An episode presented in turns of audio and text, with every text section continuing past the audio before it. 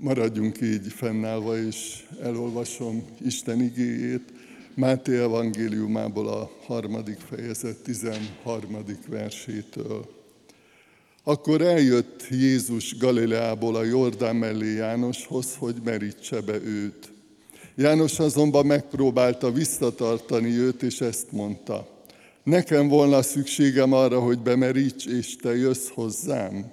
Jézus így válaszolt, engedj most, mert az illik hozzánk, hogy így töltsünk be minden igazságot. Akkor engedett neki.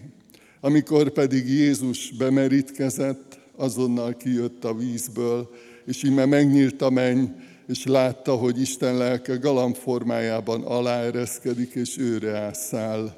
És hang hallatszott a mennyből, ő az én szeretett fiam, akiben gyönyörködöm. Eddig olvastuk Isten igét, foglaljunk helyet.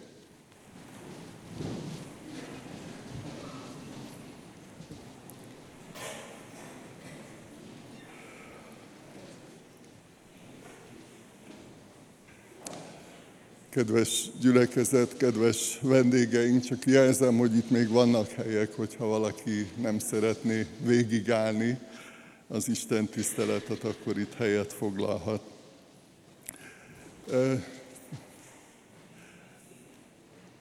Csodálatos ünnep, csodálatos hitvallás, aminek ma tanúi vagyunk. Ugye a bemerítő medencében ez a szöveg hangzik el majd, hogy a te hited megvallása alapján bemerítelek téged. Tehát tulajdonképpen az a hit, ami már megszületett, ami él bennük, annak a megpecsétlése az, amit most látni fogunk.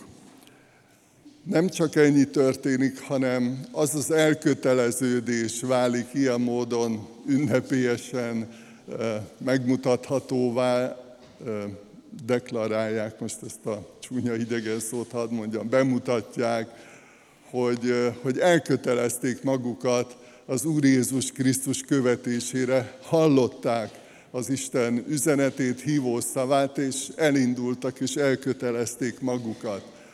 Nem csak egy időre, nem csak átmeneti időszakra, hanem ahogy énekeltük, mindig a földi életben, a teljes életben, az örökké valóságban mindig Krisztust akarjuk követni. Az a történet, amit elolvastunk Jézus Krisztus bemerítkezéséről szól, és nyilván feladja a leckét a Biblia olvasó, Biblia kutató embereknek is. Maga ez az esemény, így megpróbáljuk elképzelni, hogy bemerítő János prédikál, beszél, hívogatja az embereket, hogy térjenek meg, tartsanak bűnbánatot, kezdjenek új életet, Istennel vállalják a megtisztulást, és özönlenek az emberek. Úgy tudjuk, hogy az egyik legnagyobb ébredés, megmozdulás volt Izrael történetében ez az esemény sorozat. és egyszer csak megáll a tömeg, maga bemerítő János is meglepődik, amikor látja, hogy Jézus Krisztus áll ott, akivel kapcsolatban ő már tudta, hogy ki ő, hogy miért született, miért jött erre a világra, hogy mi a, a küldetése, és zavarba jött ő maga is. Úgy érezte, hogy nem jó a szereposztás, tehát hogy neki kéne bemerítkezni Jézus Krisztus által. És érződik a történetből, a leírásból, hogy nem nagyon érti, hogy, hogy Jézus Krisztus miért állt be a, a bűnösök sorába, hiszen ő nem védkezett. És tudjuk a Szentírásból, sokan mondták ezt Jézusról, tanítványa is, vagy gondoljunk Pilátusra, aki azt mondta, ugye amikor már elfogták az Úr Jézus, hogy nem találok ebben az emberben semmi bűnt, nem, nem volt bűne, és maga Jézus Krisztus is beszélt erről, hogy, hogy nem tudtok rám bűnt bizonyítani. Hozzánk hasonlóan mindenben megkísértetett az Úr Jézus, minden nehézség érte, érintette őt is, De azt olvassuk, hogy ő nem esett bűnbe, nem bukott el, nem esett el a kísértésben, hanem végig tiszta maradt, végig hűséges maradt. Mégis akkor hogy kerül ebbe a sorba, hogy kerül az emberek közé, hogy kerül a bűnösök közé, és ugye karácsonykor, az Úr Jézus születésének az ünnepén is már ezt a kérdést szoktuk körbejárni, hogy miért jött Jézus Krisztus, Isten egyszülött fia, miért született erre a világra, miért jött az emberek közé, miért ilyen egyszerű körülmények közé érkezett és született, hogy egy istálóban kellett megszületnie. És az Úr Jézus a, a földi életében, ahogy beszélgetett az emberekkel, ahogy faluról falura, városról városra járt, beszélgetett, tanított, gyógyított, sok mindent tett. Nagyon sok emberrel találkozott, és leült beszélgetni, és bántották is ezért őt, hogy hát bűnösökkel eszik együtt, hétköznapi emberekkel beszélget, leül közéjük, oda érkezett az Úr Jézus, oda jött az emberek közé. Ennek a motivációja, az indítéka az volt, hogy ő, ő tényleg közel akart jönni hozzánk, amit megígért az örökkévaló Isten, hogy, hogy közel van az Úr azokhoz, akik őt hívják. És volt ilyen kiáltás, amikor az emberek reménytelen és kétségbeesett helyzetben voltak, kiáltoztak, hogy bár csak szétszakítanád az eget, és leszállnál. És Isten komolyan vette ezt, és eljött Jézus Krisztusban, az ő, ő fiában, meglátogatta az embereket. Mi lehet akkor itt a titok ebben a képben, ebben a jelenetben, hogy Jézus Krisztus beáll a bűnösök közé?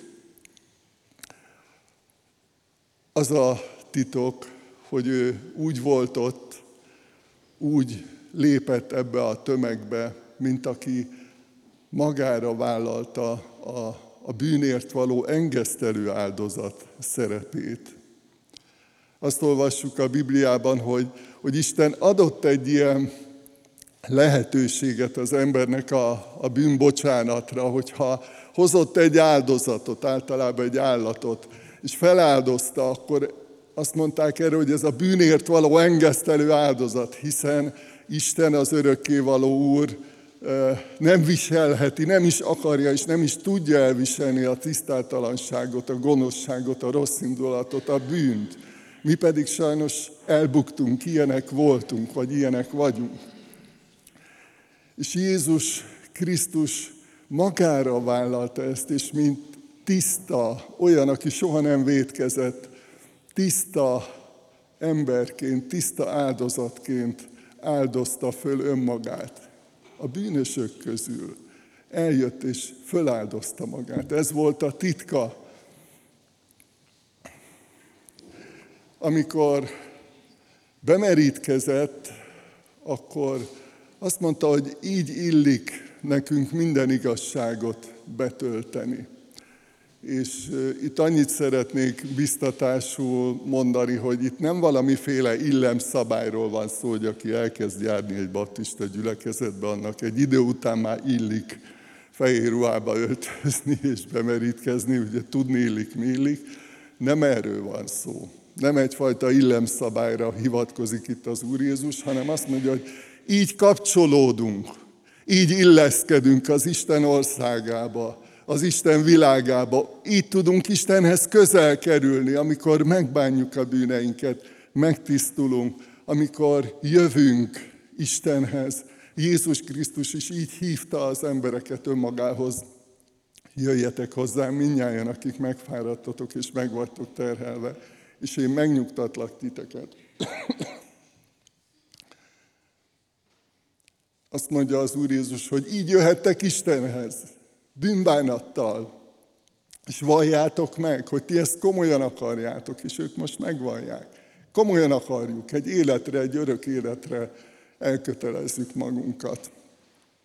Így közeledhetünk Istenhez, így vehetjük fel, így erősíthetjük meg a vele való kapcsolatunkat.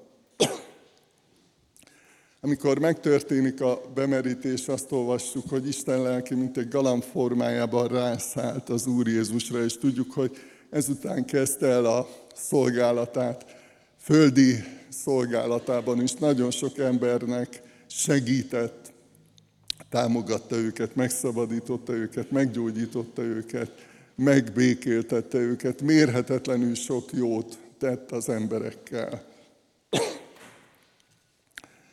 És hallatszott egy hang. Ő az én szeretett fiam, akiben gyönyörködöm. Megpróbáltam elképzelni, és biztatlak titeket is, hogy próbáljuk elképzelni. Ott van a hatalmas tömeg, ott a Jordán folyó, bemerítkeznek az emberek, az Úr Jézus is bemerítkezik, és egyszer csak megszólal egy hang. Ő az én szeretett fiam, akiben gyönyörködöm. És ez nem egyedülálló jelenet volt az evangéliumból. Tudjuk, hogy volt olyan, amikor a tanítványuk egy részével az Úr Jézus fölment az úgynevezett megdicsőülés hegyére, és ott is elhangzik ez a kijelentés, ez a bemutatás, hogy bemutatta Isten a, a fiát, hogy ő az én szeretett fiam. És ott a kijelentés így folytatódik, hogy ráhallgassatok. Akkor is, már Krisztus előtt is, és azóta is mérhetetlenül sok ember van, aki a figyelmünkre pályázik. Figyelj rám, hallgass rám. Ha azt mond, azt csinálod, amit én mondok, akkor tuti, minden sikerülni fog. Jó lesz az életed. És azt mondja az örökkévaló úr, ő az én szeretett fiam, ráhallgassatok. Nem akármilyen emberek voltak, filozófusok, bölcsek, a világ történelemben Krisztus előtt 3-400 évvel Arisztotelész, Platon olyan filozófusok, akik évezredekre meghatározták sokszor embereknek a gondolatait, gondolkozását. Vagy éppen, amikor az Úr Jézus a megdicsülés hegyén van, akkor azt olvassuk, hogy Mózes és Illés voltak ott, őket látták a tanítványok, és ebben a környezetben, ebben a csapatban hangzik el ez az üzenet, hogy őt hallgassátok, Jézus Krisztusra hallgassatok, őt kövessétek.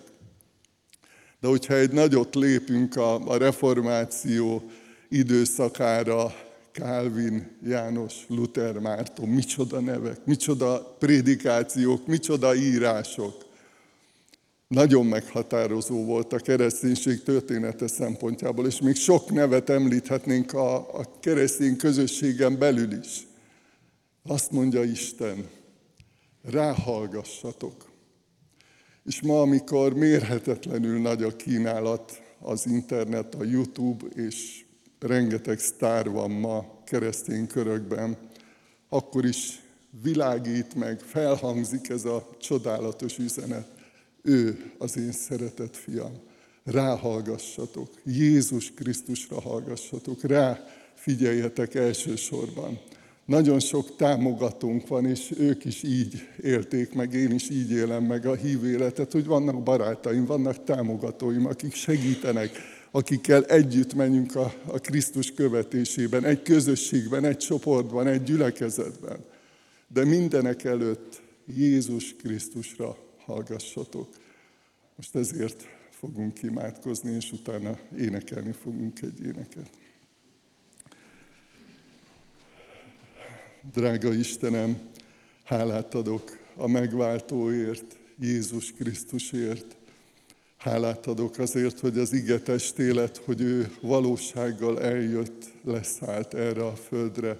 Köszönöm, hogy a bűnösök barátja volt, hogy oda lehetett mellé ülni, hogy lehetett vele beszélgetni, lehetett imádságot kérni, szabadítást kérni, új életet kezdeni, és köszönjük, hogy ő tud segíteni és ma is hálát adunk neked ezért, hogy Jézus Krisztus tud segíteni. Ma is ő a, a szabadító, és köszönjük, hogy ma is szólsz, sokféleképpen megszólítasz minket, de szeretnénk mindig tisztán hallani, megkülönböztetett figyelemmel hallgatni, Jézus Krisztust, az ő igazságát, az ő igéjét.